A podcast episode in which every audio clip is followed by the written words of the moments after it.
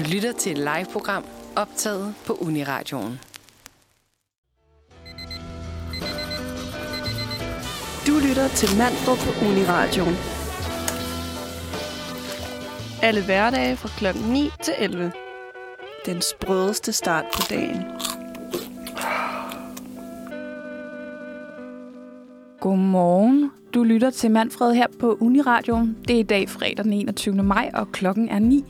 Dine værter her til morgen, det er Kristine Kloster og mig selv, Ida Johansen. Vi er endelig tilbage på radioen. Altså, what? Ja, det er jo så sindssygt. Og ved du hvad, Ida? Altså, jeg har glædet mig helt sindssygt meget. Og det går jeg ud fra, det har du også, ikke? Er du sunshine? Jeg har virkelig, virkelig glædet mig. Ja. Og der er bare den der følelse af, at vi har prøvet at gøre det derhjemme, hvor vi har siddet med vores kop kaffe, og det er bare, altså, man må alle tilstå, det er bare ikke det samme. Nej. Overhovedet. Det er det. Man får et kick af, at det er live, ikke? Jo, ja. Det er nemlig det. Og apropos live og noget, vi lige har oplevet. Så hvordan har din morgen været? Har du oplevet et eller andet... Jamen, Ida, det er jo sådan, at for at få lov til at komme ind på Uniradioen, så skal man jo have et gyldigt coronapas.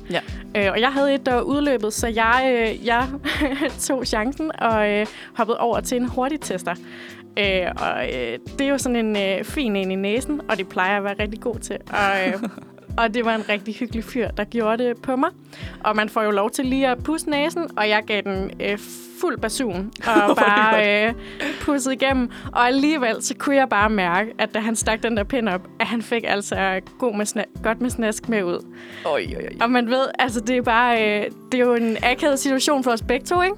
Jo, jeg vil ikke sige, det er intimt, men på en måde er det intimt. Altså, han skal jo ind i din krop, altså, og ramme noget. Det blev pludselig meget tidligt her til morgen. Men jeg tænker bare, når man får en pudsmand ud, så er man så lidt, ej, det må du helst ikke gøre på mig. Nej. Det er sådan, det er på, ja, han træder ind i min intimsfære på en eller anden måde, når han lige sætter lidt af mig med. Man kan så afsløre. Når jeg også bliver testet. Jeg har så haft selvtest, hvor jeg jo så også skulle pudse næse, men hvor jeg så, jeg ved ikke, om det er, altså, tilladt, men jeg har på en eller anden måde også fået et par gange nogle bussemænd ud på den her lille stav. Mm. Der har jeg altså været så venlig, fordi der ikke var nogen, der så det, eller gjorde det på mig, at jeg bare tog bussemanden væk. Det kan du ikke helt gøre, det her scenarie. Ej. Ej. Nå, det var da noget af en oplevelse. Ja. Hvad med dig? Har du haft en dejlig morgen? Ja, det synes jeg. Altså, så blev det stille. Jeg har bare glædet mig til kaffe om morgenen her. Og samtidig så har jeg også virkelig sådan åbnet min sanser, det der med, at man virkelig bare lige trækker vejret og tænker, ej, jeg har noget at glæde mig til lige om lidt. Og så går jeg forbi en kvindes, som gør, at jeg kigger op og virkelig får vækket alle mine sanser, hvor de virkelig oplever, hold da op, hvor kan man gå ud på gaden og opleve, hvordan der bare er enormt mange dufte. For eksempel det der med, at der er nogen, der har enormt meget parfume på. Og så, altså, jeg har stadig den der Chanel-parfume i min næsebor. Og den er også lidt, den er gennemtrængende, sådan en Chanel nummer 5, ikke? Eller hvad det hedder. Den lidt ældre generation, ja. Nå, men Ida, vi skal jo ikke bare hyggesnakke i dag, selvom det er vældig hyggeligt. Vi har rigtigt. Jo strikket et program frem til jer, som byder på en hel masse forskelligt. Blandt andet så skal vi jo snakke lidt dilemmaer, som vi har for vane med i vores saksen. Ja, det har vi nemlig. Ja. Og har en god dilemmaer med. Mm-hmm. Og så skal vi også omkring et nyt segment, som vi har valgt at kalde for Gittas guldkorn. Og så kan man jo sidde og tænke lidt over, hvad det måske er. Ja, og hvem er Gitta? Findes der mange guitarer i verden? Ja. I Danmark er der. Ja, og så skal vi jo også forbi lokalsprøjten og se, hvad der foregår uden for København. Ja. Så bliver det rigtig spændende at se, om jeg kan udtale nogle af de byers navne. Ja, det har jeg lidt slemt med. Det der med de der jyske byer i. Ja. Det er ikke så godt. Nej, det er rigtigt. Ja, og så har vi jo det, som jeg måske glæder mig allermest til i dag, det er jo, at vi skal have en gæst på besøg. Ja. Og jeg ved ikke, om vi skal afsløre nu, hvem det er. Jeg tænker, vi gemmer den. Ja, skal vi ikke gemme den? For det er en god gæst. Ja. Og vi glæder os rigtig meget. Siden jeg har vidst det, så har jeg simpelthen glædet mig så meget. Ja. Og det er jo sådan, at kære lytter, du lytter til Manfreds formiddagsprogram. Vi er et jovialt formiddagsprogram, og vi snakker om det aktuelle, det hyggelige, det dejlige. Og vi er på for første gang efter nedlukningen. Ja. Og vi har sørme glædet os. Ja, vi kan ikke sige det nok. Nej. Og med, på den note, så tænker jeg, Ida, at vi skal høre noget dejlig musik. Ja, og vi skal høre Aksglæde med Ting ændrer sig. Yes, og den kommer lige her. Udfordringen. Jeg er i vildrede. Det kan blive lidt et problem. En uge fyldt med kikærter. Det går herredårligt. Det virker som en god idé i øjeblikket. Det bliver en deprimerende uge. Det er bare lidt kedeligere. Virkelig grænseoverskridende for mig. Jeg er ved at være en lille smule presset. Det er altså sådan en seriøs frygt, jeg har. Nej, den er ikke easy peasy. Det kan ikke anbefales. Wow, det går faktisk overraskende godt. Og nu er der bare endnu mere krise. Det burde man gøre noget oftere, det her. En god udfordring. Ja, hvordan er det at flytte grænser, og hvad lærer man ved at udfordre sig selv og de grænser? Kan man lære at drikke mindre kaffe? Kan man lære at få mere orden på sin økonomi? Hvad får man ud af at nytænke sit tøjvalg? Alt det har vi sat os for at finde ud af hver uge ved at give en fra redaktionen en udfordring, som flytter grænser og udfordrer den måde, vi lever på. Ida, det her det var jo vores dejlige jingle til vores udfordringssegment. Og kan du lige sådan recappe, hvad er det, udfordringen går ud på? Jamen, udfordringen går simpelthen ud på, at vi jo inde på her på fredagsredaktionen skal give hinanden nogle udfordringer, som rykker vores grænser. Og vi har også undervejs snakket om, hvad vil egentlig være den værste udfordring for en selv. Mm. Og så er vi på en eller anden måde i radioen sådan, okay, vi har været søde mod hinanden, men altså sådan skubbet lidt til hinanden og sagt, okay, vi kender dig i den her grænse. Lad os sørge for, at du får lidt farve på dit tøj, eller nå, du kan ikke lige træne hver dag, fordi du har en rutine. Lad os se om, hvad sker der, hvis du faktisk prøver at træne hver dag? Bliver du klogere på, at du godt kan det?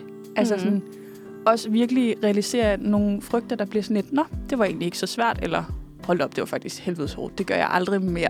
Ja, og vi har jo begge to i sidste semester været udsat for et par udfordringer. Yeah. Og jeg har jo blandt andet været på en udfordring, hvor jeg ikke måtte sige nogen bandeord i en hel uge. Yeah. Og hvis jeg sagde bandeord, så skulle jeg simpelthen tage en armbøjning for hver enkelt bandeord. Og kan du huske, hvordan det gik? Jeg kan huske, at det gik rigtig godt i starten, indtil jeg tog IKEA. Og så kan det jo, få en vejr op i det røde felt. Og så fik jeg indkasseret et par stykker, og så vidt jeg husker, så endte det med en 20 armbøjninger. Og det var en udfordring i sig selv. Efter en IKEA-tur? Ah, jeg tror måske, jeg havde hentet 5 inden eller sådan noget. Men ja. Så var det også et lost kort på en eller anden måde. Ja, ja. Så jeg fik 20 armbøjninger. Og det kan man jo sige, at der blev jeg udfordret på både at reformere mit sprog, men også min fysiske styrke. Ej, sjovt. Men jeg synes også, du havde en udfordring om at give en kompliment til et fremmed hver dag, som jeg synes var... Måske var det mig, der gav den. Det jeg tror jeg måske, det var. Men hvor det virkelig også var en comfort zone, der skulle ud. Altså. Ja, det var det helt sikkert. Ja. Og jeg kan også huske, at det gik ikke sådan super godt heller. Og nu kan jeg faktisk mærke, at der tegner sig et mønster af mine udfordringer. Ikke er gået men så kan jeg også fortælle noget om min udfordring, så du bliver helt vildt udsat. Ja, tak. Det er jo, at jeg havde en fordom om det der med at træne hver dag. Det var rigtigt. Det er kun fordi de der bodybuilders, og det der slet ikke noget med sådan en universitet, forholdsvis, en kvinde. Nej, men det der med også at kunne restituere, og jeg havde et helt gammeldags syn på, hvordan man træner og ikke træner. Mm. Og så tog jeg udfordringer i at gå op og træne hver dag i en fitness, og det gik faktisk overraskende godt, men det var kedeligt. Altså sådan, jeg kedede mig, fordi jeg ikke gjorde det sjovt, og det var en udfordring, hvor jeg virkelig så, at der er nogen, der har det sjovere med fitness end andre. Mm.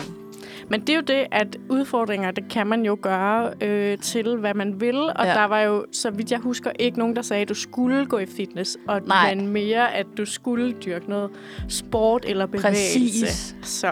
Men så er det også den her tankegang, hvad er sport for dig? Mm. For mig det der med at dyrke yoga og gå en tur og at være aktiv, det er ikke sport. Det er sådan en, rar ting at gøre. Så. Altså jeg vil sige, yoga er helt sikkert en sport for mig. Ja, jeg synes bare ikke. Jeg synes, jeg slapper for meget af.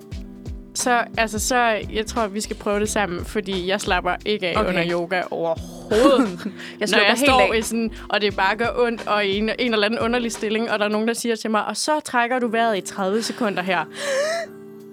Det kan jeg da ikke overhovedet. Nå, men... Ja. nok om, hvad vi har været udsat for i tidernes løb. Nu tænker jeg, at vi skal prøve at se, om ikke vi kan sende dem videre, fordi det er jo nemlig sådan, at nu er vi jo lige startet op igen, så der er ikke nogen, der har haft en udfordring. Men normalt er det sådan, at vi plejer at snakke om, hvordan den her udfordring er gået, og så sender vi den videre. Og nu vil vi så hoppe direkte til at sende den videre. Og hvem er det, vi skal udfordre, Ida? Jamen, vi skal udfordre vores søde fredagsredaktion. Hvad kalder man den? Vi skal udfordre Mathilde, som er også en del af fredagsredaktionen. Mm. Og skal vi fortælle, hvad vi skal udfordre hende i? Jeg tænker, måske skal vi bare prøve at ringe hende op, og så se, hvordan det går. Jamen, lad os se, hvad der sker. Om hun overhovedet tager den. Ja. Det kan være, hun har nu nægter. Hallo? Hej, Mathilde. Hej. Jamen, så er det blevet din tur til den her udfordring. Ej, hvor godt. Ej. Har du glædet dig? Nej. Kristine, vil du fortælle den?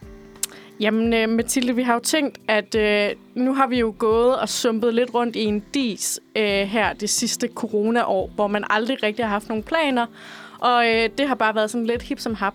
Så derfor så har vi tænkt, at i ugens løb, så skal det være sådan, at hver gang, når du står op om morgenen, så skal du sætte dig 3 mål for dagen. Okay. Og så vil vi gerne lige uddybe lidt det, fordi hvis du vågner op og tænker, jeg vil simpelthen i Sukkerland i dag, altså sådan, jeg drømmer om et kæmpe, altså det kan være, du har haft en drøm om om natten, og sagt, ej, jeg drømte om den her Sukkerland. Altså, så handler det bare om at realisere den og gå ind på Nørrebro og finde den bedste slikbutik, og så går du derind, og så får du den mål udført. Det der med at bare at drømme stort, og så se om du overhovedet kan få lov til at realisere den i virkeligheden. Altså, ja. Men, ja, spændende. Ja, det var et eksempel. Det var bare mig, der havde lyst til slik, fordi det er fredag.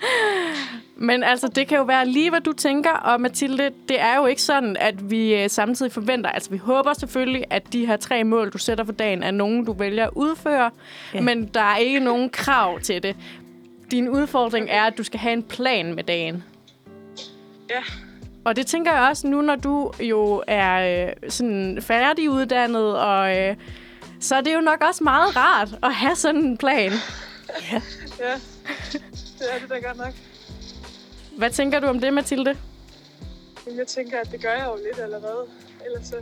Nå, men smart. Ja. Nå, det er bare at køre lidt mere på. Præcis, og måske gøre det lidt sjovere for dig selv. Ja, præcis. Jeg er lige gået op ad en masse trapper, så jeg er lidt pustet. Og det er ikke din mål, du har sat for i dag, der gør dig forpustet. Nå, men vi glæder os til at høre mere i næste uge. Det gør vi. Jeg glæder mig også sygt meget. Ja. Super, Mathilde. Vi vil forlade dig igen. Ja, vi ses. Vi ses. Hej. Nå, men det lyder jo umiddelbart som om, at det kommer til at falde ret let til Mathilde. Så må vi se, hvordan hun vælger den og gør den til sin egen. Det er jo det. Og nu synes jeg, at vi skal høre et dejligt stykke musik, inden vi skal videre i programmet og snakke lidt lokale nyheder bagefter. Så nu får I et stykke musik. Det er Patina med Sådan må det være. Og du fik Sådan må det være med Patina. Nu er det blevet tid til, at vi skal have noget fra lokalsprøjten. Og det er simpelthen, at vi skal have historier fra din lokale Netto på Amagerbrogade. Vi skal have nyheder. Det er ikke det. Hvad er det, jeg snakker om? Lokalsprøjten, det er jo, hvor vi skal ud over København, ikke også? Det er det nemlig. Ja, så nu taler jeg bare. Ej, altså. Okay, jeg fortæller remonsen. Historier fra det lokale Netto på Amagerbrogade. Nyheder. Hvorfor gør jeg det hele tiden? I lokalsprøjten vender vi snuden væk fra de københavner-centriske perspektiver og stikker den helt ned i den friske, jyske muld, for at undersøge, hvad der rører sig i andedammen. Og her bliver det spændende at se. Nærmest min udfordring er at kunne sige nogle jyske bynavne. Og nu kommer det første her. Vi starter nemlig at være ung med de unge. Og har du nogensinde været på Bodil Holly i Struer? Er det sådan, man siger det? Ja, i Struer? Ja. Tak skal du have. Har du nogensinde været på Bodil Holly? Det har jeg ikke, men jeg kommer jo fra Thisted, hvor vi har den lokale variant, der hedder Dampmøllen, og jeg tænker, det er lidt det samme. Okay. Nå, så kan det være, at du genkender den her historie. Fordi her, Så fortæller jeg om, natklubben er nemlig simpelthen blevet politianmeldt. Det er lidt vildt. For at rette alkoholreklamer mod unge. Og der sker det trælse, at klubben i 2019 laver et afterparty-event for et gymnasie, der har signalfest, og den aften, så er det jo det der rød, gul, grøn. Er man single eller ej? Og Bodil Holly inviterer så på 2 små uleshots helt gratis. De får så bare ikke skrevet, at man skal være 18 år for at komme ind. Og det er forbrugerombudsmanden ikke glad for. Ejeren af klubben, Jan Nonbø, er ikke helt tilfreds og skyder lidt boblen. Bolden? Jamen, det er jo dejligt, det her. Skyder lidt bolden over til bestyrelsen af klubben. Nonbø. Det er en rigtig god morgenstund her. Nonbø udtaler om bestyrelsen. Han har formuleret sig lidt sløvt i eventbeskrivelsen. Men det stopper ikke her. I samme omgang er nemlig både Crazy Daisy i Svendborg og Havana Varde i Varde blevet politianmeldt for samme lovovertrædelse. Whoops, siger jeg bare. Ja, altså man skal jo lige have styr på, hvem man sender sine reklamer til, så man ikke... Det er helt usmart. Men altså, jeg tænker også, altså sådan... Hvad jeg kender fra sådan nogle lidt småbys diskoteker, så er det ofte også 16-årige, der kommer der. Okay. Det er spændende. Mm, så altså, så. Det er jo ikke helt galt. Nej, der er bare nogen, der er MC. Jamen, vi skal videre, fordi nu skal vi nemlig bringe en efterlysning. Og det er en lidt politisk ukorrekt en af slagsen. Fordi Henriette fra Mårslet, hun skriver på Mårslet Lokalsamfunds Facebook-side: Hejsa, vi er inviteret til fest og mangler sigøjnerudklædning. Er der nogen, der kan hjælpe? Både til mand og kvinde. Jeg er ikke helt sikker på, hvor politisk korrekt det er at klæde sig ud som sigøjner, men Johanne, hun er klar på at hjælpe. Jeg har måske noget til en kvinde, blinkesmiley, skriver hun, og Steffen kommenterer: Så skal I teknisk set klæde jer ud som fattige? Hanne, hun slutter af med et godt råd og skriver: I må i en genbrugsbutik. Udråbstegn. Hvis man nu er i omegnen af Mårslet og tænker, jeg vil gerne komme til Henriette, til undsætning, så tror vi, at hun sikkert vil blive rigtig glad for lige at få en hjælpende hånd til det her udklædning. Simpelthen. Og så skal vi til noget andet. Vi skal nemlig have telefonen frem. Vi skal en tur til, nu skal vi holde fast, til Smedager. Jeg tror, den er rigtig. Wow. Det lød rigtigt. I Sønderjylland. Her bor nemlig en storkemor med 4 unger, og hun skal selvfølgelig have et navn. Det er TV Syd, der er behjælpelige og har simpelthen sat en afstemning i gang om, hvad storken skal hedde. Og man stemmer ved at sende en sms til 12:45 inden kl. 10 i dag, så vi har lidt over en halv time til det. Og navne, du kan stemme på, er A. Angela, B. Beverly, C. Connie. Og valget er jo svært, men det sønderjyske folk har mange gode argumenter. Anna Margrethe fra Åbenrå skriver: Hundestorken skal opkaldes efter Angela Merkel, Tysklands kansler, idet hun er imødekommende over for indvandrere fremmede over grænserne. Anne fra Fanø er helt uenig. Jeg synes, at Clydes nye mage, Clyde af handstorken, skal hedde Connie. Det minder om Bonnie. Bonnie og Clyde. Ja, Bonnie. Nu skal jeg lige tænke. Navnet er jo tysk, ligesom storken, og C kommer efter B. Så vi har vores Bonnie og Clyde, og søde Clyde kan nok ikke høre forskel alligevel. Ej, det er nok rigtig nok. Stærke argumenter. Du kan altså lige nå at få medindflydelse, hvis du skynder dig at smide en sms afsted til 12:45 og skriver STORK, stork med stort. Lav et mellemrum, og så er det dit navn, du synes, storken skal hedde. Og det er jo A. Angela, B. Beverly, C. Connie. Ja.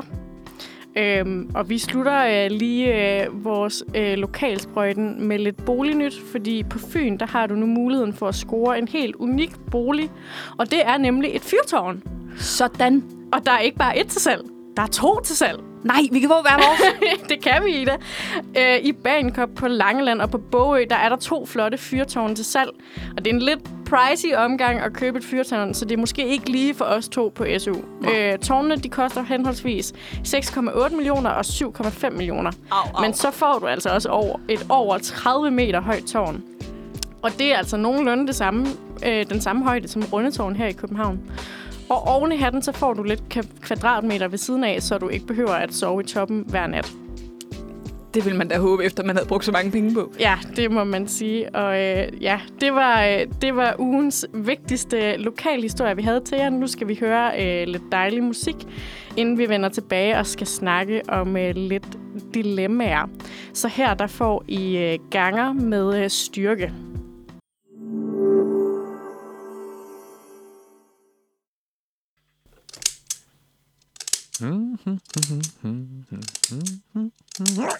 Ej, kom for. Ej, nu sidder jeg godt nok i saksen. Ja, hvis du nogensinde befinder dig i en situation, hvor du også sidder i den gode gamle saks, så er du altså langt fra den eneste. Vores kære cyberspace, det buner nemlig af rådvilde danskere, gordiske knuder og uforløste dilemmaer. Og her på redaktionen, der har vi sat os for at give en håndsretning kvitterfrit i bedste mas- og A-holdet stil, må man jo så sige nu er det. Vi vil nemlig forsøge at finde løsninger og svar på de dilemmaer, der florerer derude, store som små. Og Ida, du har taget et dilemma med. Hvad er det for net? Jamen, nu skal vi høre, fordi at, der er en Eva, som gerne vil fortælle vores brevkasse nu. Eva skriver således her. Kære brevkasse, jeg har en veninde, der for et par måneder siden fyldte rundt, holdt fest og fik en del gaver. For nogle uger siden var jeg så sammen med selvsamme veninde inviteret til middag hos et fælles vennepar, som af grunden, jeg ikke kender, ikke var med til fødselsfesten. Der oplevede jeg som min veninde have en af de gaver, hun havde modtaget til sin fest, med som hvert indegave. Hun havde bare skiftet kortet ud. Jeg har ikke sagt noget til nogen, men jeg følte mig temmelig stødt på de oprindelige gavegivers vegne. Og så er det jo spørgsmålet her. Så siger Eva, synes du, man kan tillade sig at give en gave, man selv har fået videre? Er det ikke at vise disrespekt over for dem, der har ville glæde en selv? På den anden side, kan det være, at min veninde ikke har kunnet lide netop den gave, og har tænkt, at hun kunne glæde nogle andre med den. Ja, og så skriver Eva her til sidst, jeg har gået lidt rundt om mig selv med spørgsmål i noget tid, fordi jeg kan mærke, at det har ramt noget i mig. Mange hilsner, Eva. Og det er jo det store spørgsmål. Har man en gave, som man ikke kan lide, og man har fået det af nogle gode venner, skal man give den videre, eller skal man bare gemme den på en hylde, eller smide den væk? Den gemmer man på en hylde, indtil der er gået så lang tid, så man kan skille sig af med den, uden der er nogen, der opdager det. Det er i min bog, det er fuldstændig utilgiveligt at give en gave videre. Det gør man bare ikke. Okay, så det der med, at der går en uge? Det er altså for det første alt for kort tid. Alt for kort tid. Hun har så heldigvis tænkt sig om at ikke give den til nogen, der har været med til den her fest. Og heller ikke givet kortet, der var. Heller ikke givet kortet. Det kan man også godt komme ud for. Men jeg synes, det gør man ikke. Nej. Slet ikke. Nu ved jeg selvfølgelig ikke, hvad det er for en gave, vi snakker om. Om det er, om det er noget, man sådan, om det vil være en gave, man vil have stående fremme i sin bolig. Fordi så tænker jeg, at den oprindelige gavegiver, når de så kommer i den her lejlighed, eller sådan, og så ikke ser den her ting, sådan, så kan man jo blive sådan lidt... Ja, så ligger man vel 2 og 2 sammen. Ja. Men der er også den der følelse af, det er en værtindegave, så det må også kunne være rundt om stedet derhjemme, om det så er bare en saltbøsse eller et eller andet. Ja. Ja, altså jeg tænker lidt, måske hvis det er sådan en værtindegave, som er sådan en, man kan spise... Altså, hvis nu det... Ja. Man, så ville det være underligt at give den væk. Det er bare, fordi det kan jeg ikke sætte mig ind i at sige, at give noget væk, som kan spises. Nej. Men så tror jeg måske, jeg synes, det er mere i orden. Men hvis nu det er sådan en blivende ting, så synes jeg slet ikke, det kan man ikke. Nej. Hvad med dig, Ida? Er du lidt mere moderat overfor det? Jeg bliver sådan helt ambivalent, da jeg skulle fortælle det, fordi jeg synes jo, at gaver skal glæde nogen. Altså sådan, og hvis det ikke glæder en selv, jamen, så skal den jo videre. Og jeg synes jo ikke, det er okay, at der er en i rummet, der netop har den der ambivalente følelse at sige, jeg har lige set dig få den gave, hvorfor kan du ikke lide den? Eller der er ikke den der snak om, at det var ikke lige mig, hvem skal jeg henvende mig til, og hvem kan jeg give den videre, som gerne vil have den. Og jeg tror nemlig, at det der med, at der er gået en uge, og så er man allerede videre fra den gave, så har man heller ikke taget sådan... Man har simpelthen taget den der gestus for givet, det vil jeg sige. Mm. Og det er der, hvor jeg sådan sidder selv i et dilemma og tænker, hvordan ville jeg have det, hvis jeg var gavegiveren? Jeg har ikke løsningen. Jeg ved bare, at det er en meget presset situation at stå i som Eva. Jeg vil nødig være den, der gav gaven videre. Ja. Så jeg vil heller ikke gøre det. Men jeg vil heller ikke returnere den. Jeg vil ikke sige, at jeg er en samler, men jeg vil nok finde en måde at vente lidt. Eller spørge, og ligesom der er Kristine, mand. Ja, det er det, man gør. Jeg har simpelthen ikke løsningen. Jeg bliver sådan lidt irriteret over det. Ja, men jeg vil godt sige, at jeg har løsningen. Og det er, at man stiller det ind langt væk på en hylde, ind i et skab. Og når der så er gået et års tid, du har glemt lidt om den, og du er nået til det der punkt, hvor du sådan, nu er det også tid til, at jeg rydder op i det skab, og du finder den, så må man gerne smide den ud. Eller finde et andet hjem til den, hvis man gerne vil være så godt et menneske. Okay. Det vil jeg sige, det er løsningen. Man giver ikke en gave videre. Det er sjældent, at jeg kan være så løsningsorienteret på... Ja. Men det synes jeg faktisk. Så sætter vi et punktum på det. Ja. Og så synes jeg, at vi skal høre et stykke musik. Enten jeg har også taget et dilemma med. Ja. Så nu får vi lige et dejligt nummer med Jada, og det er On Me. Du lytter til Manfred her på Uniradioen, og klokken den er blevet 9:40, og vi er i fuld gang med at løse dilemmaer. Og vi har jo lige snakket om et dilemma, du har taget med, Ida, som handlede om man gerne måtte give en gave videre. Ja, og den fik vi rundet ret godt af ved hjælp af dig, Kristine. Den så, var jeg rimelig skarp på, vil jeg sige. Men nu glæder jeg mig meget til, Kristine, hvad du har taget med af dilemma. Jamen, jeg har fundet et dilemma, som måske ikke er 100% aktuelt lige nu, men som var det, og som er aktuelt på en måde alligevel. Fordi jeg har taget et dilemma med, som lyder: Jeg er en dreng, som håber, at I kan hjælpe mig eller har nogle gode råd. Jeg går i 9. klasse, hvor jeg har en tæt vennegruppe på 6. Efter de nye regler, altså coronaregler, hvor kun 5 må mødes, er jeg ikke længere en del af gruppen. De andre mødes uden mig, og jeg føler mig ensom. Jeg ses med min ven, som har fortalt, at han ses med de andre, og jeg synes, det er vildt svært at tale med dem om det, og lukker mig mere og mere inde i mig selv.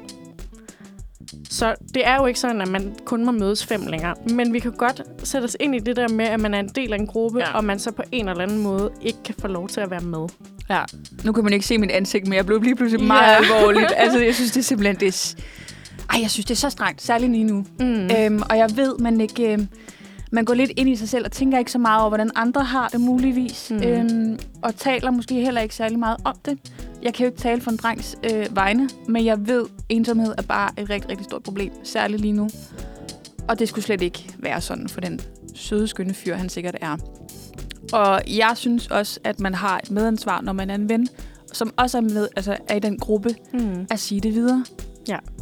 Fordi er man 6 i gruppen, og man bare lige mangler 1, så er det jo uundgåeligt, at den sidste ikke er bevidst om det. Mm.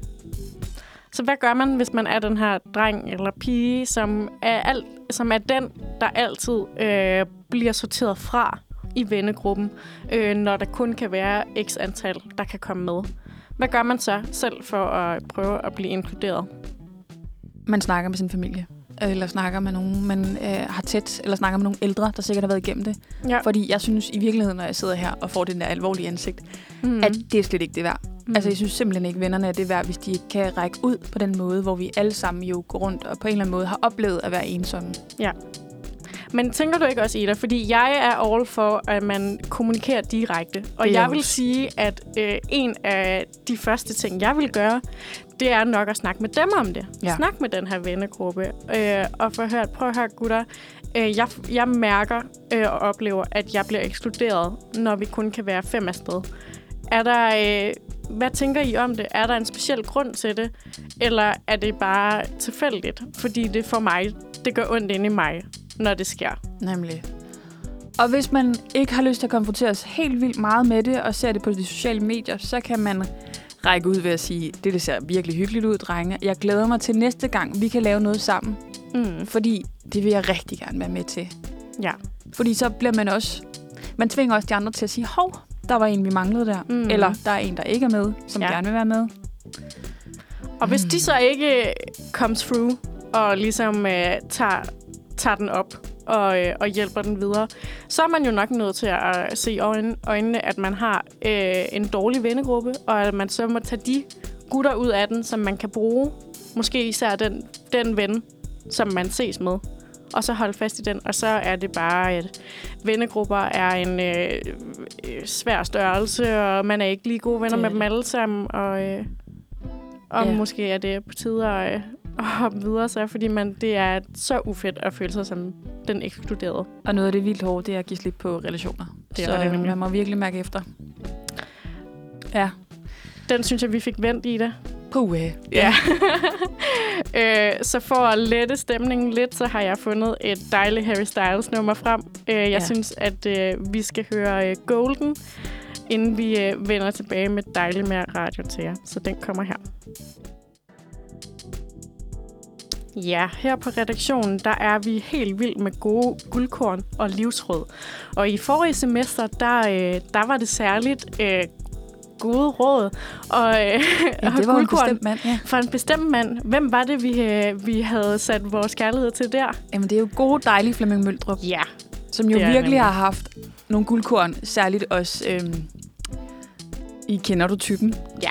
Som virkelig, og så har vi haft ham ind, og vi har mødt ham til vinylaften, så vi har virkelig omgået Flemming Møldrup. Det har været helt fantastisk. Men nu føler vi ligesom, at der skal lidt kvindelig energi til. Det skal der nemlig. Så vi har fundet en ny og kaste vores kærlighed på, og sætte vores lid til at guide os igennem livet. Og hvem er den nye? Jamen, det er jo sådan, og jeg siger det igen, hvem er bedre til en god, gammeldags kvindelig energi end Gitte Nørby? Og så har vi simpelthen lavet et segment, der hedder Gittes guldkorn. Det har vi. Og jamen, der har jo vel i virkeligheden ikke så meget mere at sige til det, andet end at vi har et lille klip med af Gitte, der spreder lidt dejlig livsfilosofi ud over os. Så den får I lige her. Altså, der er jo noget, der hedder angst. Ja. Og angst, det tror jeg aldrig slipper mennesker overhovedet. Det har vi alle sammen. Men angsten i dag for ikke at se ud som en eller anden blogger i en eller anden forfærdelig tv-serie, fordi hun eller han nu er sådan, eller hvad. Jamen, det er da helt fuldkommen åndssvagt. Jeg mener, vi er jo individuelle væsener. Vi kan ikke putte os ned i kasser. Nej. Hvad er det for noget? Altså, for mig at se er det, fordi der er for lidt glæde i livet. Der er for lidt latter. Mm-hmm. Der er for lidt hengivenhed. Der er for lidt kunne lide hinanden. Det behøver ikke være et kendskab, men en sympati. Mm. Altså, der er et mærkeligt folk går rundt ligesom indhegnede. Mm. Hvorfor det? Der sker ikke noget. Ja, det var Gitte. Det var lidt for Gitte. Og det dejlige med Gitte, det er, at hun jo siger det direkte ud fra posen. Altså, sådan, det er, som det er. Hun siger det. Der er ikke noget filter, og man kan tage det, som man vil. Man skal nok ikke tage det for personligt, men det er virkelig nogle rare ting. Altså sådan, noget af mit talsæt angst, og noget af mit talsæt til det her med kasser, dem kan man godt. Det er sgu for håndsvagt til at snakke om. Altså sådan. Ja, og noget med at spejle sig i andre, og jeg tænker lidt, at det hun jo egentlig også siger her, at det er det der med at lade være med at prøve at være andre end dig selv, fordi alle andre er allerede taget, eller sådan.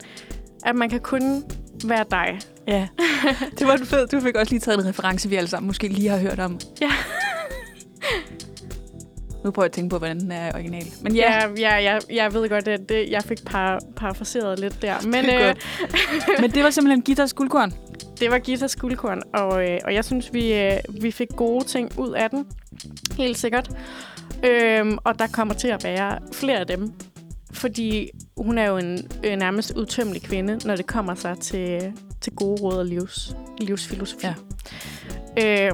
Ida, bagefter vi har hørt noget musik, så skal vi jo til noget rigtig fedt. Ja, og det er her, vi skal røbe det nu. Jeg synes, du skal røbe det. Ja, det er jo sådan, at vi skal have en gæst herind, og det er ikke mindre end en skøn skuespiller, en kvindelig skuespiller ved navn Josefine Røgmert-Grav. Ja, og hvor er det nu, man kender Josefine fra? Det er jo sådan, at særligt det her år har man set Josefine på tv. Der er en DR3-tv-serie, der hedder Far, hun spiller med i. Mm. Og så er hun meget aktuel i sin egen forestilling, hun både har skrevet og spiller på Sort-Hvid, som hedder Jeg står i kviksand og brøler som en hjort. Ja.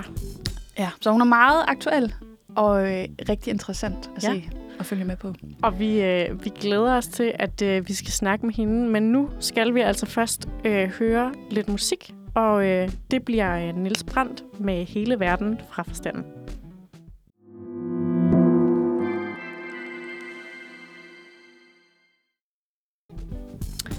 Og fra en kvindelig dansk skuespiller til en anden. Vi har nemlig fået en gæst i studiet, og det er skuespiller og dramatiker Josefine Røgmert-Grav. Hej Josefine, og velkommen til studiet. Hej, tusind tak. Ja, velkommen til. Det er dejligt at være med. Tak, det er meget dejligt at være her. Det var godt at høre. Og Josefine, vi har jo dig med i studiet, fordi du er aktuel med din forestilling Jeg står i kviksand og brøler som en hjort, der spiller på Sort-Hvid Teater, som du både har skrevet og spiller hovedrolle i, sammen med Victor Dahl, som har komponeret musikken, og Nana Cecilie Bang, som har instrueret. Og så er du også aktuel i DR3-serien Far, som havde premiere den 1. januar i år, hvor du spiller den ene af hovedrollerne. Og vi skal selvfølgelig snakke mere om dine forestillinger og tv-serien Far, men inden da, så kunne vi godt tænke os at skrue tiden en lille smule tilbage og høre lidt om, hvornår du vidste, at du gerne ville være skuespiller. Åh, ja. Jamen, altså, det er sjovt at tænke tilbage på, fordi i virkeligheden, så tror jeg, altså det hele startede jo som en hobby. Det kan jeg jo lige så godt sige, som det er. Da jeg var barn, og jeg ved ikke, hvor gammel jeg har været. Men så det er bare for at sige, at jeg vidste ikke dengang, at det var bare det, jeg skulle være. Men det er ligesom, det startede der, og så har det været en glidende overgang, hvor jeg bare har... Og jeg har dyrket alle tilbud. Jeg er vokset op et sted, hvor der var rigtig meget teater, rigtig mange muligheder for ligesom at indgå i det fællesskab. Og så i forbindelse med skole og gymnasie og sådan noget. Altså jeg greb ligesom ud efter alt, hvad der var. Og så blev det, så ændrede det sig ligesom i den overgang sådan lidt... Lidt flydende. Det er lidt et kedeligt svar, føler jeg. Det er et meget rigt svar. Ja, altså det er i hvert fald ikke noget, der sådan, wow, så kom det, så og slog det ned, eller det her, det har været sådan stille og roligt, altså også fordi, når jeg tænker tilbage, så hvornår har jeg så egentlig vidst det nok kommet noget senere, fordi man også sådan, altså selv på uddannelsen, hvad er det her for en uddannelse? Det finder man ud af, mens man står der, så det er svært ligesom at forberede sig på for inden, hvad det er, man vælger vej. Det er jo sådan, som så meget andet, noget man opdager undervejs. Ej, det er et super kringlet svar. Giver det mening? Det giver så meget mening. Det tror jeg, vi alle sammen kender. Men der er jo ligesom et tidspunkt, hvor at du i hvert fald beslutter for, at du vil gøre det lidt mere professionelt, fordi du går på scenekunstskolen. Og det er jo noget af et nåleøje, så hvordan forberedte du dig til optagelsesprøverne? Jamen, som sagt, så tog jeg og greb ud efter alt, hvad der var. Jeg er opvokset i Kolding, kan jeg sige. I Kolding, ja. Og det følte jeg sagde meget lavt. Og det var jeg glad for. Men jeg flyttede fra Kolding til København, da jeg var 18. Og der startede jeg på AFUG, ved jeg ikke, om I kender til. Det kender jeg godt. Ja. Så jeg var der, og så arbejdede jeg lidt, og så var jeg på højskole på Møn, på Rødkilde. Den har jeg også gået på. Jamen, den er god. Den er god. Og det, så det var, altså, det var sådan nogle ting, jeg gjorde i min forberedelse. Og så meget klassisk, også i forbindelse med optagelsesprøverne, jamen at læse ved en lærer, eller altså en skuespiller, jeg valgte nogen, jeg ligesom så op til. Så det som en mulighed for at få lov til at arbejde med dem. Det var meget fedt. Så du valgte måske en trykkevej i forhold til, at du valgte nogen, du kendte i forvejen? Eller du var ikke ikke nogen, jeg kendte. Okay, du var inde på skuespillerhåndbogen og sige, dig har jeg set før. Ja, eller... Altså, det er en mulighed, det har jeg i hvert fald hørt. Det er en mulighed, ja. Det har jeg ikke gjort. Nej. Men jeg har set en skuespiller i et eller andet stykke, eller ja, en eller anden sammenhæng, og tænkt, det der, det synes jeg er fedt, det vil jeg gerne kunne, eller det vil jeg gerne have lidt af. Det vil jeg gerne arbejde. Den person vil jeg gerne arbejde sammen med. Og kort efter du er færdig på den danske scenekunstskole i Aarhus, har vi fundet frem til. Ja, perfekt. Hvor du er hovedrollen i DR3-serien Far. Og serien handler om Kim, som spilles af Katinka Lærke Petersen, din kollega, som til hendes 25-års fødselsdag finder ud af, nu siger jeg bare, hvad det lidt handler om, finder ud af, at hun er et donorbarn, og at ham, hun kalder far, ikke er hendes biologiske far. Derfor bestemmer Kim sig for at finde sin biologiske far, og finder ud af, at hun har en donorsøster, halvsøster Kat, som hun opsøger for at hjælpe med at lede efter deres far. Det er begyndelsen på en rejse for de to søstre, som får en hel tur igennem Danmark. Og hvad er Kat for en type, og hvilken ting kan du spejle dig i hos hende? Hvad er Kat for en type? Jamen, jeg tror det der... Det jeg lige først tænker på, der er mange ting at sige om. Ja, selvfølgelig. Ikke? Men sådan en ung kvinde, der jo virkelig... er født og opvokset på den her gård, har et liv, der ligesom, det ligger ret klart for hende, hvad det er, det skal være, og stifte familie, og det er trygt, og det er godt. Og så, spoiler alert, nej, det ved jeg ikke, om jeg skal, altså hvor meget jeg skal fortælle om, egentlig hvad der sker, ikke? Men så er der jo noget, der ligesom gør, at hun kommer afsted på den her tur med Kim, som ikke lige var planlagt, som ikke lige ligger til hende. Og det tror jeg er meget godt for hende lige at komme ud og få lidt perspektiv og smage lidt på noget andet end det, hun lige... Altså, jeg tror, hun er ret målrettet og meget sådan klar omkring, hvad hun vil. Og det tror jeg, hun har rigtig godt af at blive udfordret lidt på. Ja. Så hvad var det, du spurgte om? Så hvis der var noget, der ligesom... Ja, jeg spurgte om, hvad er Kat for en type, og hvilke ting kan du spejle dig i hos hende? Om der er noget, måske I har til fælles? Jamen, så tror jeg alligevel, en fælles ting er nok sådan... Ja, udover at jeg også er jyde.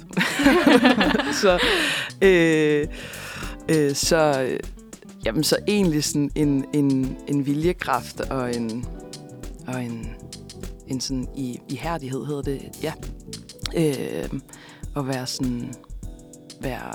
ret viljestærk og målrettet og det tror jeg også jeg ser i mig selv, sådan sætte nogle mål og gå efter det. Ja, og nu måske skal jeg lige ud... Altså, jeg kom lige til at tænke på... Jeg har set serien, og der tænker jeg virkelig, at din rolle er meget høflig i forhold til... og forhold til Kim. Om det er noget, du også bare sådan imødekommer mennesker på... Ja, det er jo ikke, fordi jeg skal spørge, om du er et rart menneske, men... Jeg er altså, meget rart menneske. Du kan sætte dig ind i, at der er en eller anden form for pli i at møde mennesker ordentligt. Ja, selvfølgelig. Det kommer helt naturligt til dig. Jeg ved ikke, hvorfor det var et godt spørgsmål i mit hoved, men det var... Det var i hvert fald en fælles dræk, tænkte jeg. Ja. Ja. Jamen, det var fint. Så fik jeg lige afklaret det. Haha. Hvad har rollen egentlig betydet for dig personligt og for dit professionelle liv? Altså, nu er det jo en af de første sådan store, eller bestemt den første store opgave foran et kamera, jeg har haft. Så på den måde... Har den rolle og det arbejde, der ligesom har ligget det, den mængde, den dybde, den tid, der er foran kameraet, og derfor også til at fordybe sig i det menneske og den karakter, har jo bare været enormt givende, fordi det trods alt er en anden måde at arbejde på end en teaterforestilling. Så det er vildt, føler mig meget privilegeret og meget taknemmelig for at have fået lov til det sådan ret hurtigt efter at være blevet færdiguddannet. Ja, og vi skal snakke meget mere om dit professionelle virke, og nemlig også din forestilling, Jeg står i kviksand og brøler som en hjort, efter et stykke musik, så her der får I Total Hip Replacement med Lost in Thought. Du lytter til Manfred her på Uniradioen, og din værter her til morgen, det er Kristine Kloster og min medvært Ida Johansen. Og med os i studiet, der har vi skuespiller og dramatiker Josefine Røgmert-Grav, og vi har jo lige snakket lidt om, hvordan det var at spille med i den her DR3-serie Far. Ja. Hov. Josefine, du er jo i de her dage at finde inde på teateret på Sort-Hvid, ja, hvor du spiller musikforestillingen Jeg står i kviksand og brøler som et hjort. Hvor du ikke kun er skuespiller, men også dramatiker og skrevet forestillingen.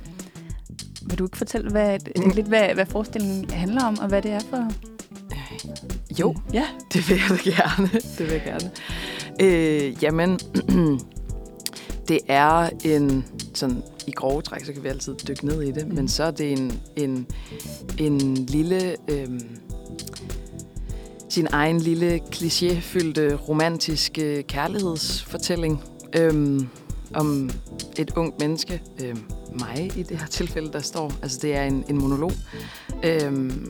Så det er mig, der ene beretter om den her store forelskelse og et forhold og et brud.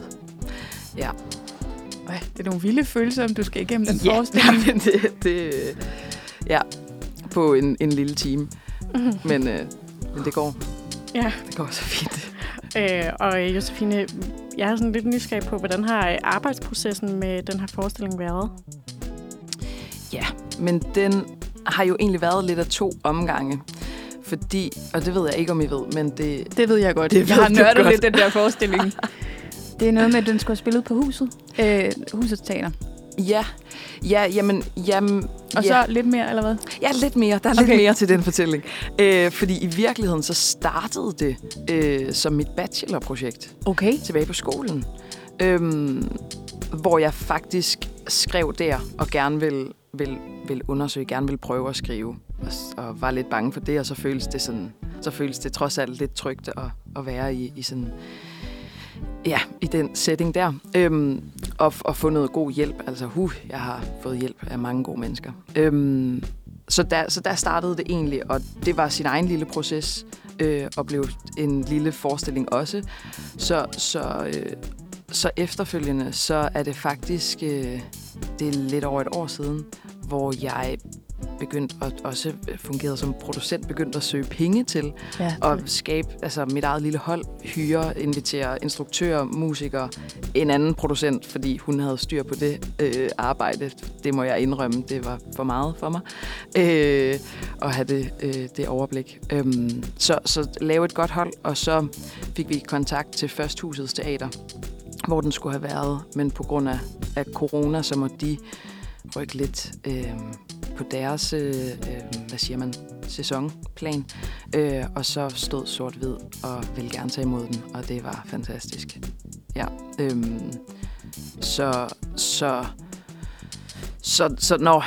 tilbage til sådan selve det, hvad kan man sige, det kreative produkt, så har det ligesom, så startede det egentlig tilbage på skolen allerede, så der lå en tekst, og der lå jo i virkeligheden også noget scenisk produkt, men selve hele musik, hele lydsiden er helt ny og ligesom skabt i det her arbejdsrum, vi har haft nu med Victor, som er med på scenen, og så som sagt Nana som instruktør. Der har vi så pillet teksten fra hinanden og samlet det og skabt hele musik og lydside til forestillingen igennem de sidste uger her. Mm. Ja, og det er jo netop det her med, at det er en musikforestilling, og det er jo noget, vi ser mere og mere af på de danske scener. Og hvad synes du, den her genre ligesom kan? Er det noget, vi skal se mere af? Jamen, det ved jeg ikke, om det er. Det er det der nok også. Det jeg synes, denne her kan, og hvad det måske er generelt, nu sidder jeg lige og tænker på forskellige oplevelser, jeg selv har haft, men for at tale om min egen forestilling. Ja, gør det. Så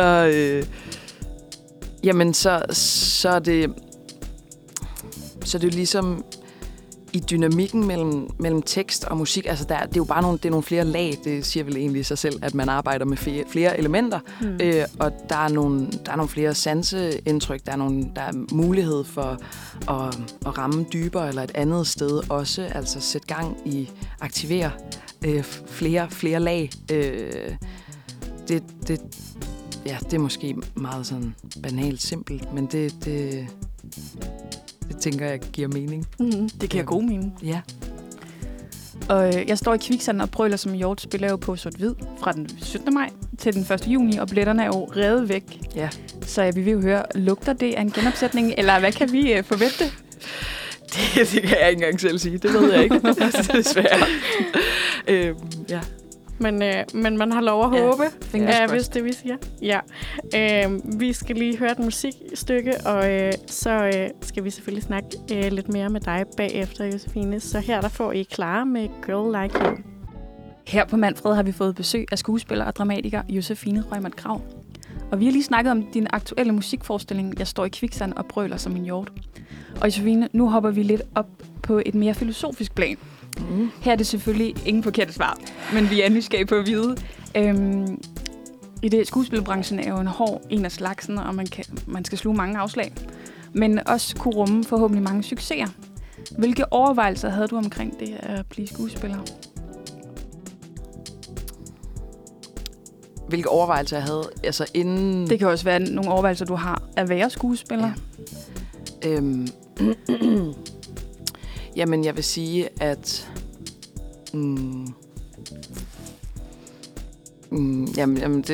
jeg beklager, at jeg lige er lidt famlende nu i det. Det er nok en... Det er nok faktisk noget, som jeg ikke har tænkt så meget over. Altså inden... Og i min skoletid og sådan, der tror jeg...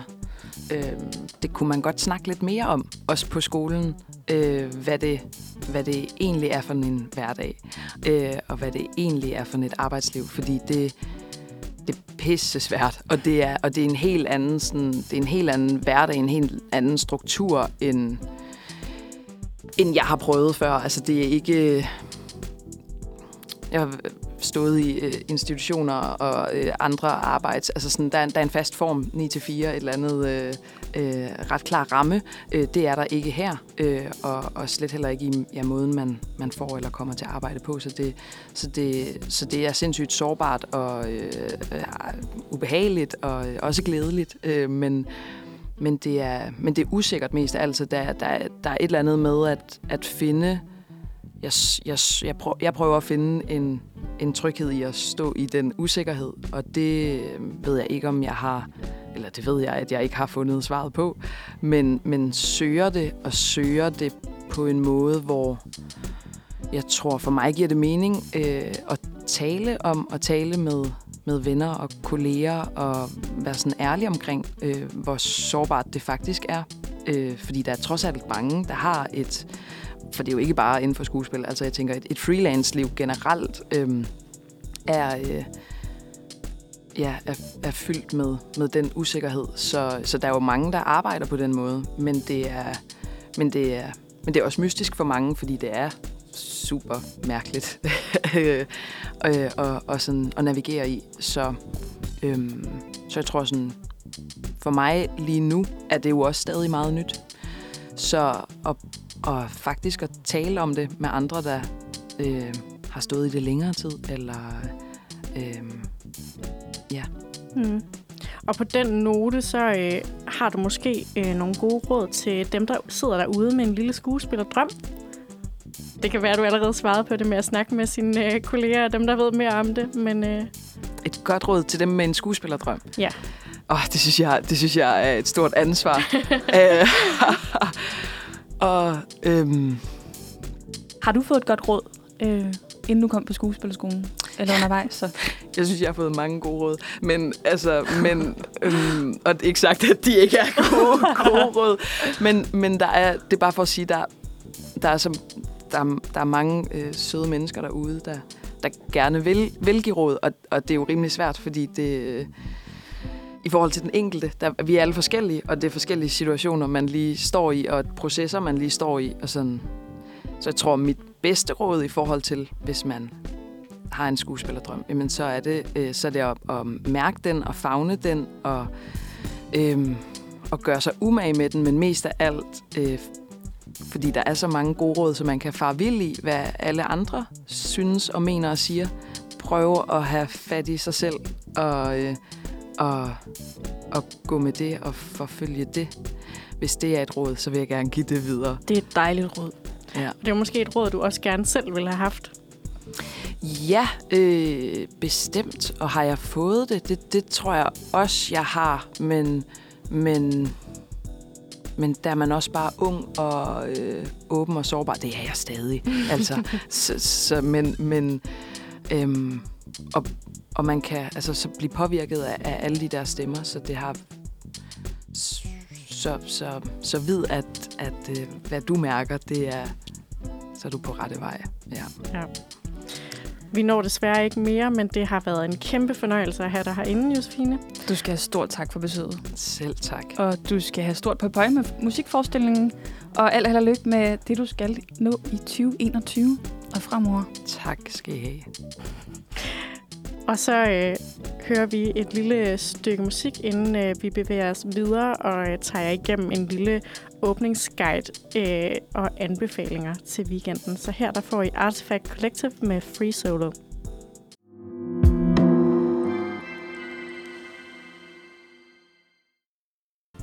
Du lytter til Manfred her, hvor klokken er blevet 10.34, og fordi det er fredag, har vi lavet en lille weekendguide til jer.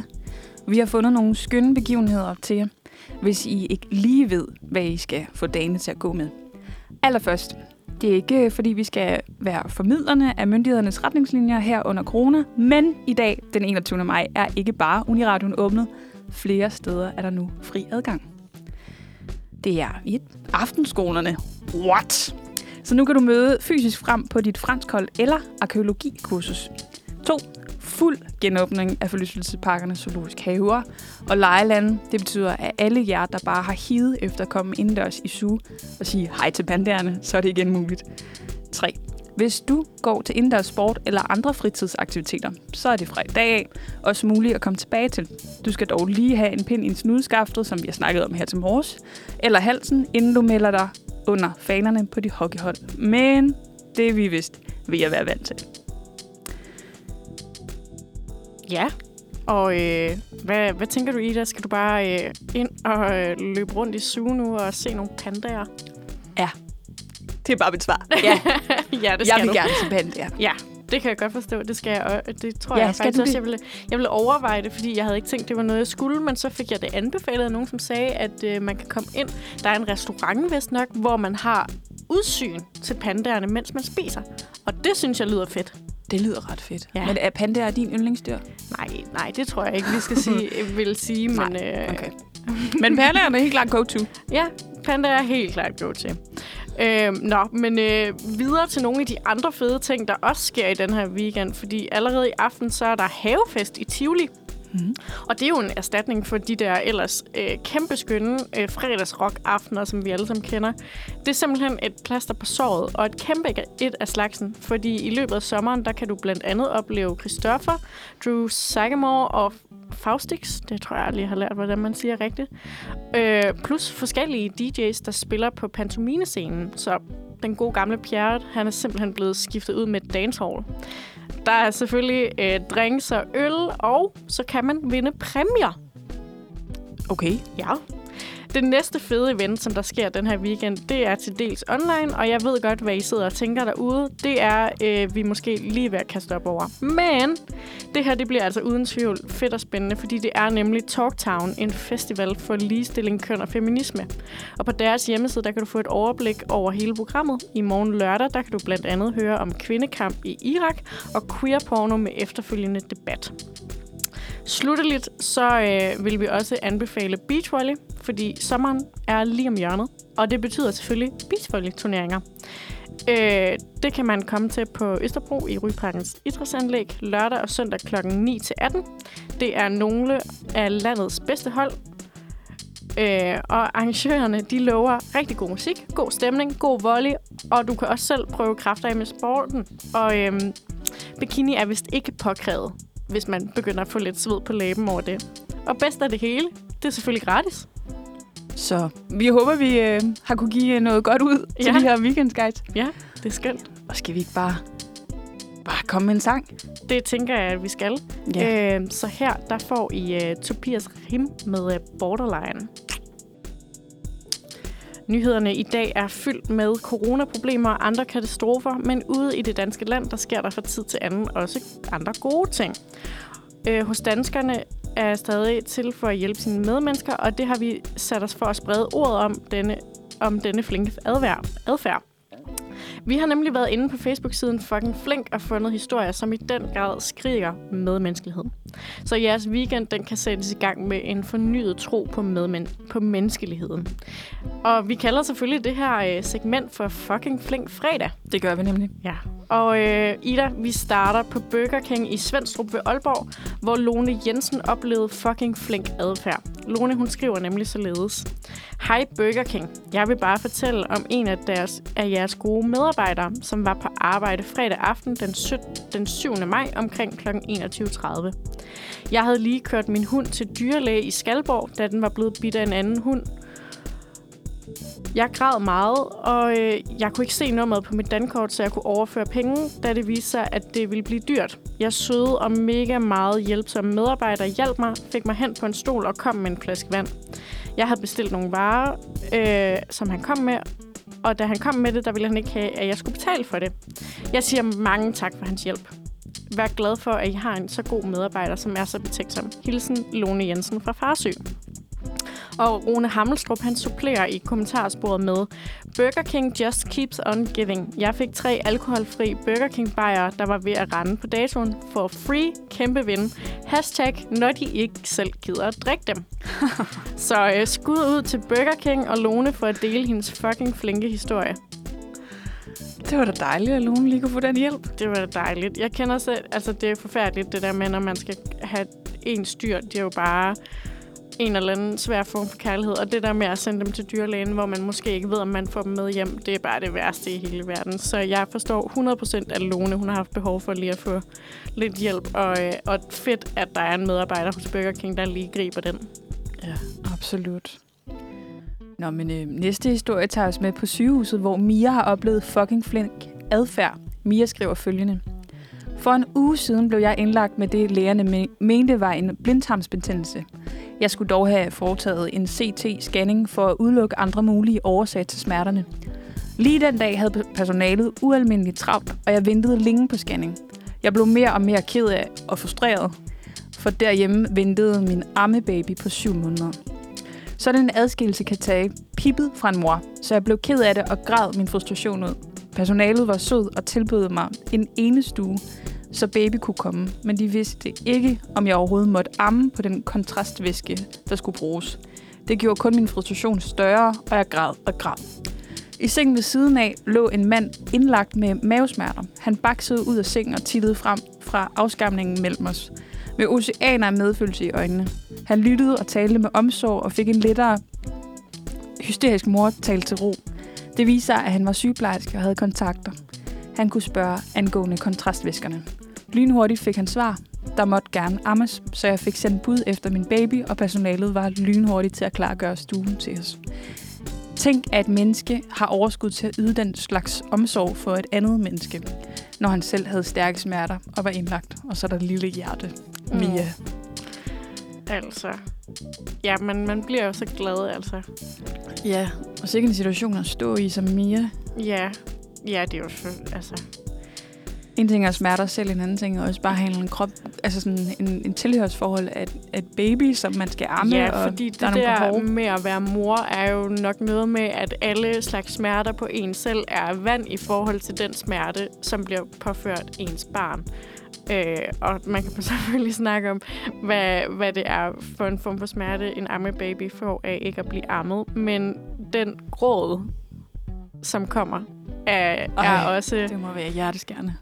Det tænker jeg, det kan næsten kun være værre en blindtarmsbetændelse, umiddelbart. Så fedt, at der lige er en mand, som har det mest sindssyge overskud i verden, til lige at få styr på, om det kan lade sig gøre. Det er altså bare glædeligt flink... Hvad kalder vi? Flink fredag. Ja. Fucking flink fredag. Fucking flink fredag. Ja. Det må vi sige. Og på den note, så må vi altså også høre noget fucking flink og dejlig musik. Det må vi nemlig. Så her der får I Kaleido med Lydløs. Ja, du lytter til Manfred på Uniradioen, og vi er ved at nærme os kl. 11. Her der er det dine værter, Kristine Kloster og Ida Johansen, og vi har haft den fedeste første sender i lang tid. Ja, hold da op. En brag af en genåbning for os her inde i radioen. Det må man bare sige. Og vi har jo løst dilemmaer, må man sige. Vi har også været forbi lokalsprøjten og se, hvad der sker uden for København. Det har vi nemlig. Så har vi jo selvfølgelig, og med understreget på selvfølgelig, snakket med Josefine Røgmert-Grav. Simpelthen. Og det var dejligt at have gæster i studiet igen. Ej, det var en rigtig stor fornøjelse. Ja. Også bare at komme lidt ud over sin egen næssetip og virkelig finde ud af, hvad foregår der egentlig rundt omkring, og hvad er det, der spirer af kunst og kultur? Ja, det går jeg sagtens mig meget op i, ja. Så det er rigtig rart at have med i studiet. Og hun er jo netop aktuel med en forestilling inde på Sort-Hvid, og det er jo desværre totalt udsolgt, men Ida, du har jo det har jeg nemlig. Og jeg har virkelig, virkelig glædet mig til det. Jeg havde håbet på, at jeg havde set den inden, så jeg kunne gøre sådan det her. Josefine, den var mega fed, men jeg tror virkelig, det er noget af en rigtig, rigtig god oplevelse, jeg har i vente i aften. Mm. Men altså, hvis man som dig, Ida, ikke har fået billetter til den her, så har vi jo også givet nogle forslag til, hvad man ellers kan bruge weekenden nemlig på. Og kan du huske, hvad for nogen det var? Jamen, der var jo lidt forskellige åbninger, og det var noget med, at man kunne komme forbi pandagerne lige pludselig. Det var det. Det kunne vi også lige til at gøre. Og så var der jo... Der var havefest med Tivoli. Der var havefest, og der var Talktown. Det var der nemlig. Som jeg kun kan anbefale, hvis man er lidt interesseret i feminisme. Det er en meget vigtig begivenhed også. Ja, og så fik vi jo også lige sluttet af med en dejlig par historier fra fucking flink-segmentet. Det er rigtigt. Og så har vi altså fået noget lidt nyt på vores program. Hver fredag, det er jo vores guitar-guldkorn. Ja, vi har skiftet Flemming Møldrup ud med Gitte Nørby, og det håber jeg, at Flemming er okay med. Jeg tror, at Flemming han føler, at han har fået så meget kærlighed som overhovedet muligt fra Manfred. Så nu er det Gitas tur. Og vi har været glade for at få startet på den, og det kan man altså høre meget mere af i næste uge også. Ida, hvad skal du lave i weekenden, udover at du selvfølgelig skal ind og se den her forestilling? Jeg tager det lidt dag for dag, så på en måde så bliver det sådan en hel weekendprogram, bare at se Josefine spille den fedeste forestilling. Ja. Men jeg skal også ind og se mine venner spille forestilling, der hedder Bundløs, inde på Huset på Mårslet, hedder det. Mm-hmm. Som er en dejlig vækslagsteaterforestilling, som handler om identitet og det at være ung, og gøre sig nogle beslutninger, som måske er ret fejlbare, og meget andet, som jeg lige har glemt. Jeg har set den før, og jeg glæder mig til at se, hvilken proces de har været i nu. Ja. Og så går man jo på universitetet og skal lave nogle opgaver, så det skal jeg jo også bruge min weekend på. Det er altid dejligt. Man kan næsten altid hive en opgave frem. Det er jo det. Og stikke næsen ned i. Ja. Men hvad skal du, Kristine? Jamen, jeg skal egentlig mest af alt lave lidt forskellige sådan, sysler, der trænger til at blive gjort rent og lidt forskelligt. Så har jeg også planer om, at hvis vejret det holder sig sådan nogenlunde, så vil jeg mega gerne ud og stå på rulleskøjter i weekenden. Ej, hvor dejligt. Du er sådan en rulleskøjter-type. Ja, jeg har nemlig et par rulleskøjter, som jeg bruger. Og det fede er jo, at jeg kommer fra nogle byer, hvor der er lidt flere bakker. Jeg kan ikke finde ud af at stoppe ned ad bakkerne, så det har været fedt at flytte til København, hvor der bare er fladt ud over det hele. Så det kan jeg virkelig anbefale, hvis man er lidt nervøs for rulleskøjter. Så København, det er det bedste sted i verden til at stå på rulleskøjter. Jeg vil så også lige tilstå at sige, at trafikken er måske lidt mere proppet herinde, så man skal også lige huske at orientere sig. Det er rigtigt. Der er fordele og ulemper ved det hele. Men det, jeg glæder mig mest af alt til, som jeg skal i weekenden, det er, at på søndag, der skal jeg ud og spise, og det er med vinmenu. Og jeg glæder mig så meget. Ej, det kunne jeg også godt tænke mig. Ja. Det må du lige fortælle noget mere om senere. Jeg tror, den bliver god. Den kan næsten kun blive god. Især, jeg aner tæt på ingenting om vin. Og det er det fedeste i verden, når der er nogen, der har valgt det for mig, og jeg så bare kan sidde og lappe det i mig. Det er godt. Ja, så det er også dejligt at få en fortælling, den der passion, når nogen snakker om vinen. Mm-hmm. Det er ligesom om, at man er med en fortælling eller et eller andet. Nej, så skal jeg sidde og smage på den, du lige har fortalt om. Det er meget godt. Ja. Ja, jeg elsker serviceniveau i servicebranchen. Det er bare det skønneste i verden. Det er det nemlig. Ja. Men Men Ida, vi kan jo nok nærmest ikke trække tiden længere, og selvom at jeg har hygget mig, og jeg vil ønske, at jeg kunne spole tiden tilbage til, da vi startede med at sende det for 2 timer siden, og gøre det hele igen, så kan jeg desværre ikke. Nej, hvor er du skøn, ja. Som har jeg. Så derfor, så vil jeg i stedet for spille et afsluttende nummer. Det bliver Liberty med Turning Back Time.